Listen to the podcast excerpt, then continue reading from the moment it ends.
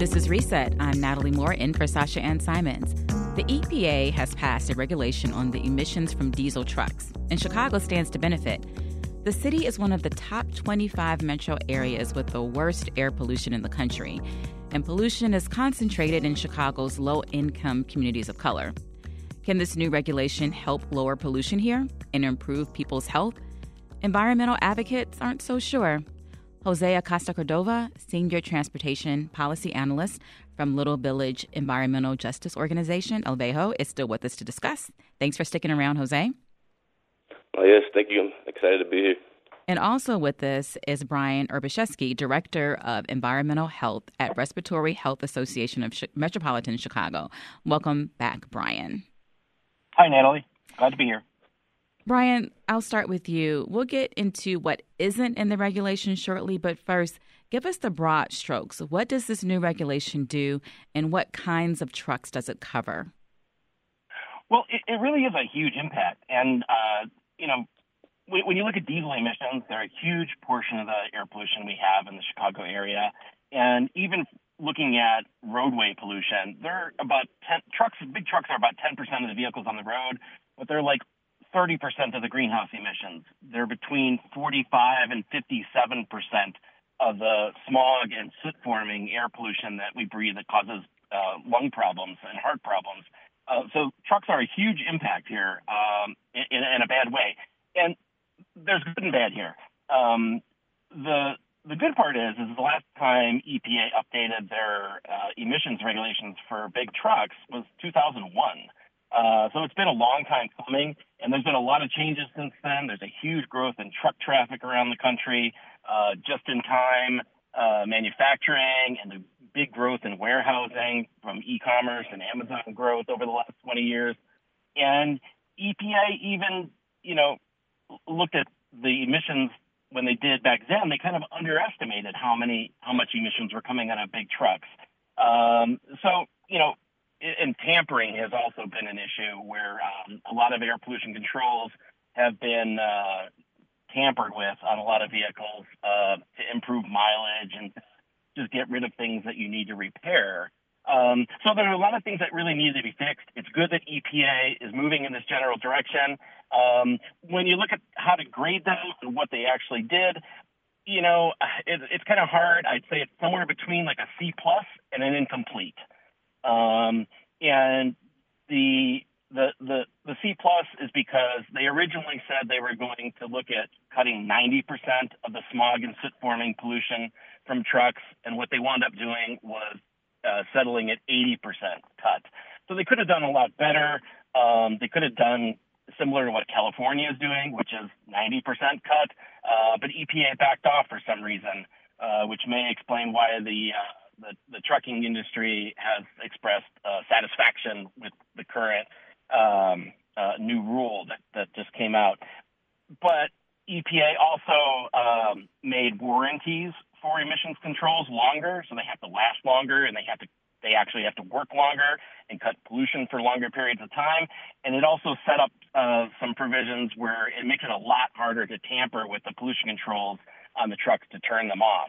The EPA says that 3,000 premature deaths can be impacted. This will lower hospital admissions and lower asthma by 2045.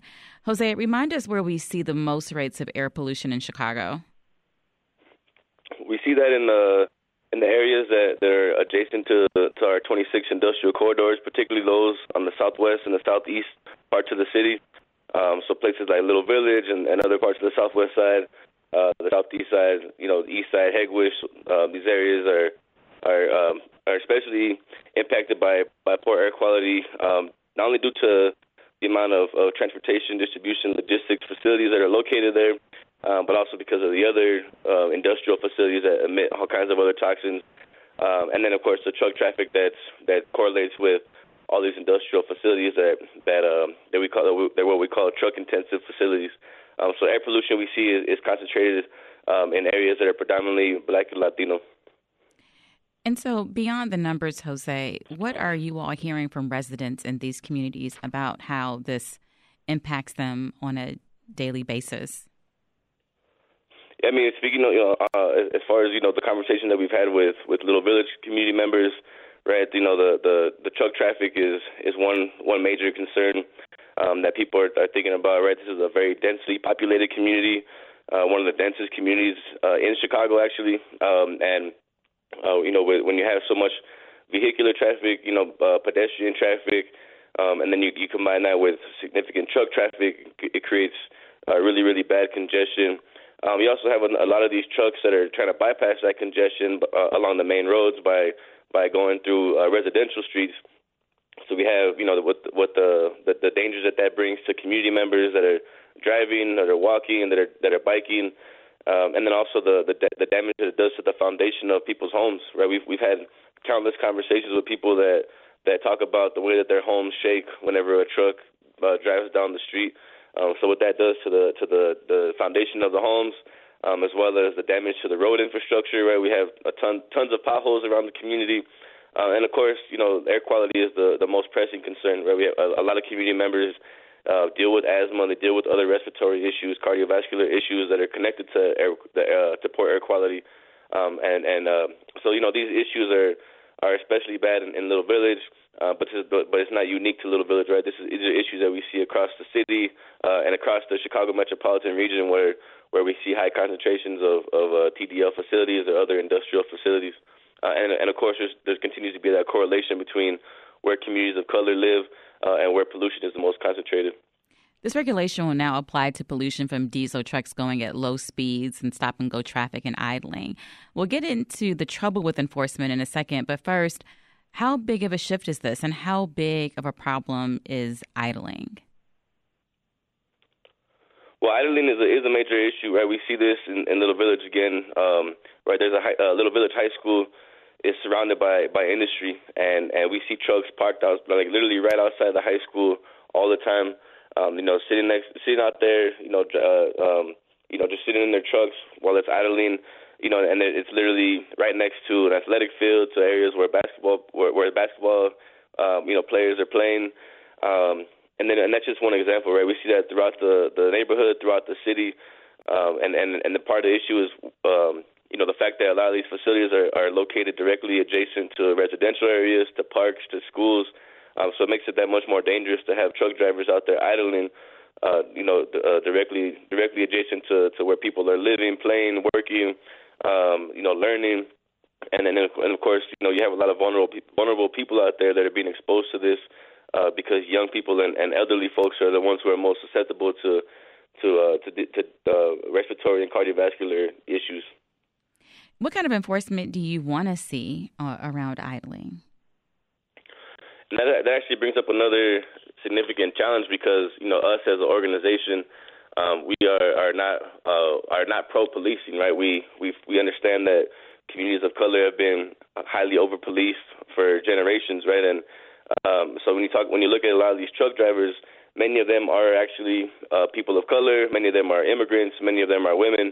So how we enforce idling becomes that much more complicated because we don't want to use a policing approach, and then the other thing is around fines, right? And if you $200, $300, $500 fines, whatever it might be, can actually be pretty significant for a lot of community members, So for us, we think we feel like when you talk about enforcement, it has to start at the top, right? And thinking about the companies themselves.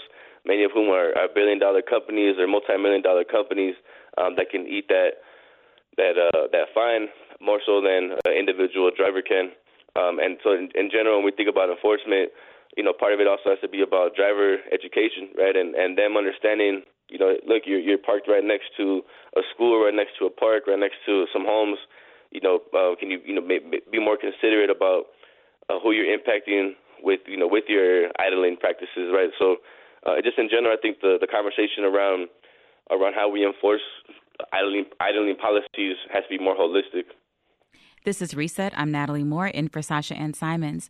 Truck manufacturers will have to reduce diesel emissions from new trucks, and that's because of a new EPA regulation announced Tuesday.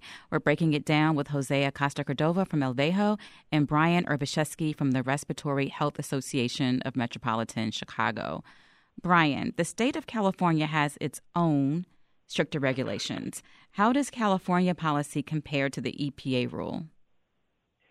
Well, before when we were talking, and I said it gives EPA, U.S. EPA, sort of a C+ for what they did, and also an incomplete. The incomplete portion of it is that they really didn't deal with zero-emission trucks, so trucks that run on electricity that don't idle at all. As you know, Jose was talking about all the problems with idling trucks and low-speed trucks.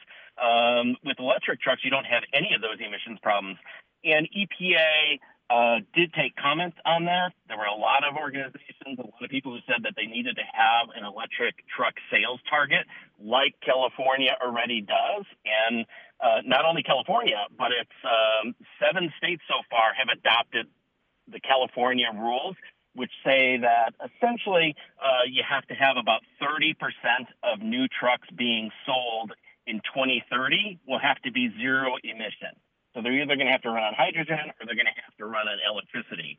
And Tesla has started delivering electric semi-trucks to Pepsi. Just earlier, there were stories earlier this month that they started the production and they're going to ramp up next year. And other big truck manufacturers like Volvo and Freightliner are building electric trucks. Even in Illinois, we have Lion Electric, which has built a big new factory to build medium and heavy-duty electric vehicles in Illinois. And they're making school buses right now, but they want to expand that to trucks. California's rules are a lot more strict in terms of like requiring the electric truck phase-in, which EPA hasn't gotten to yet and isn't really going to get to until maybe middle of next year. We have to see what they're going to propose, if anything. And even with diesel trucks, California has rules on the books now that say diesel trucks have to reduce emissions from the smog and soot emissions, NOx emissions, by 75% starting in 2024, and that goes up to 90% reduction in 2027. And, you know, that compares to 80% reduction that U.S. EPA is proposing in 2027. So if we have the California rules on the book here in Illinois, and Governor Pritzker could do that, we'd have a much better situation, not only in the short term with the diesel trucks, but transitioning to the zero-emission trucks and providing a huge benefit to those communities that are seeing lots of truck traffic and the consequent air pollution now. And I want to correct something that I said, that the new EPA regulation was announced on Tuesday. It was not 2 days ago Tuesday. It was last week Tuesday. Jose, how would the regulation get older, dirty trucks off the road? Well, you know, putting those requirements, on companies to purchase new trucks will specifically target some of the older trucks that we see in the Chicago region. You know, one of the biggest issues that we have here is the drayage trucks, right? These are trucks that are traveling between the intermodal rail yards to the local distribution centers, and these are some of the oldest trucks that we have on the roads in Chicago. So this rule will potentially, reduce the amount of trucks that are on Chicago's and Illinois' roads, and replace them with newer diesel trucks, right? But they are still diesel trucks, like Brian mentioned, right? There isn't that plan yet for transitioning to zero-emission trucks at either at the state level or at the federal level. It's a short-term solution is kind of how we're seeing this right now. But it will do something. It will at least hypothetically reduce the amount of diesel trucks that are on our roads. Jose, you had earlier said in our previous segment that electrification is something that you all want. California has that. This EPA rule does not. I want to ask you both, do you think that there is political will in Illinois to move to electrification? And Jose, I'll start with you on that. That's a complicated question. I think, you know, a little bit more than a year and a half ago, I think now we actually were able to work with State Senator Villanueva and State Rep Gonzalez, who both represent the Little Village area, who actually passed a resolution through the legislature that was asking the governor to sign on to this multi-state MOU, which has been signed by 17 other states, I think, including D.C. And this is something that will begin the process of adopting the advanced clean truck rule and the heavy-duty omnibus rules, both of which have been pioneered in California. So, you know, we've seen at least a political will on the legislature level. What we haven't seen yet is from the governor. You know, and like I mentioned earlier, right, we, us and RHA, right, with Brian has been one of the key people who's been leading this coalition. But the Neighbors for an Equitable Transition to Zero Emissions, or Net Z, this is one thing that we've been pushing on the governor's office to,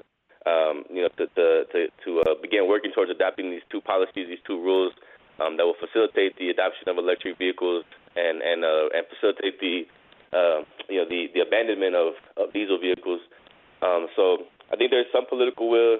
Okay. Well, we'll have to leave it at that, Brian. I don't have time to get to you, but I know Reset will have you back on and we'll talk more about this. That's Jose Acosta-Cordova, Senior Transportation Policy Analyst from El Dejo, and Brian Urbaszewski from the Respiratory Health Association of Metropolitan Chicago. Thanks to you both.